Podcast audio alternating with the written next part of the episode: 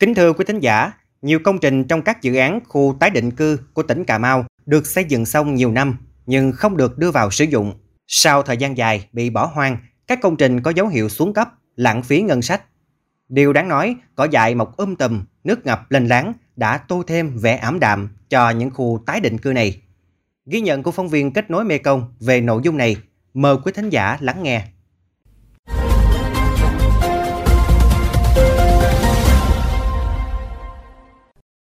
Khu tái định cư Kinh Tư, xã Khánh Hải, huyện Trần Văn Thời, Cà Mau đã đưa vào sử dụng nhiều năm nay. Bên cạnh việc phát huy vai trò giúp một bộ phận hộ có nền đất, cất nhà ổn định cuộc sống, thì trong dự án này còn nhiều công trình xây dựng xong bỏ hoang phí.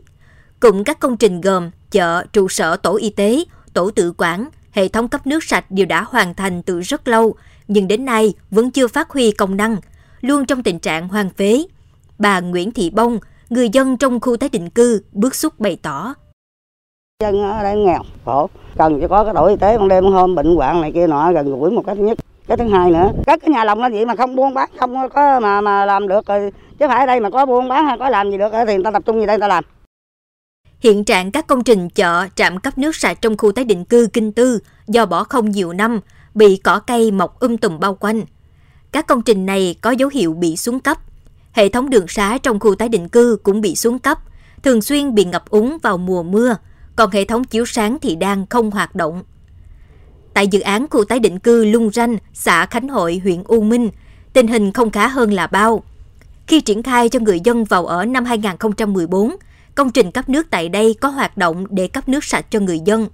Tuy nhiên, chẳng được bao lâu thì công trình cấp nước bị hư hỏng. Sau nhiều năm sửa chữa chỗ này lại hư hỏng chỗ khác, chính quyền địa phương đã dừng việc sửa chữa, chuyển sang vận động kinh phí hỗ trợ người dân khoan nước giếng sử dụng.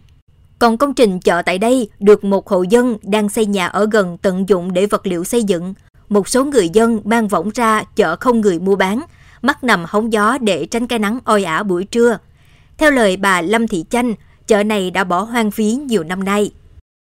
Có không ai mua bán đâu chứ. Ý là xây nhà nước xây đó, chứ có ai buôn bán đâu. Bán không có được. Không, không có ai bán được. Bởi vì mới nói xây đây để phí nè.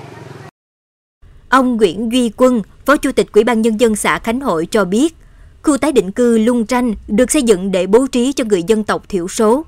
Đã có hơn 130 hộ dân được cấp nền, thực tế có khoảng 80 hộ đang ở.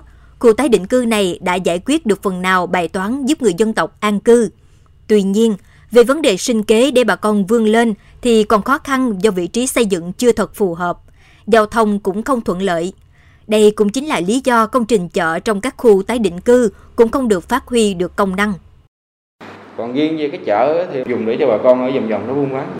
Do cái trong cái khu tái định cư đó, cái chợ nó hình thành nó nằm trong cái ngõ cụt. Thành ra thì chủ yếu là nhưng mà bà con thì thường thường là có cái tập tính là bán tại nhà không. Thành ra cái chợ nó cũng nói chung là cũng thời gian qua không phát huy được cái công năng của nó.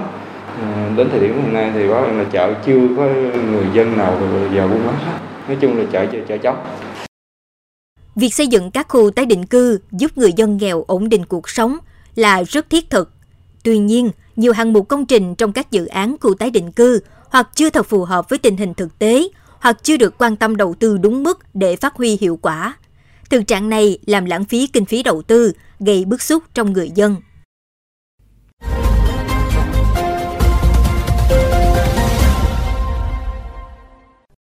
Đến đây, thời lượng dành cho chuyên mục Kết nối Mekong xin phép được khép lại. Mekong FM xin mời quý vị và các bạn cùng lắng nghe kênh podcast chuyên biệt đầu tiên về đời sống của người dân vùng đất phương Nam, chuyện Mekong, trên nền tảng thiết bị di động bằng cách truy cập vào các ứng dụng Spotify, Apple Podcast trên hệ điều hành iOS, Google Podcast trên hệ điều hành Android. Sau đó gõ từ khóa chuyện Mê Công. Còn bây giờ, Nhật Minh và Thanh Thúy cảm ơn bà con và các bạn đã quan tâm lắng nghe. Xin chào và hẹn gặp lại vào kỳ sau.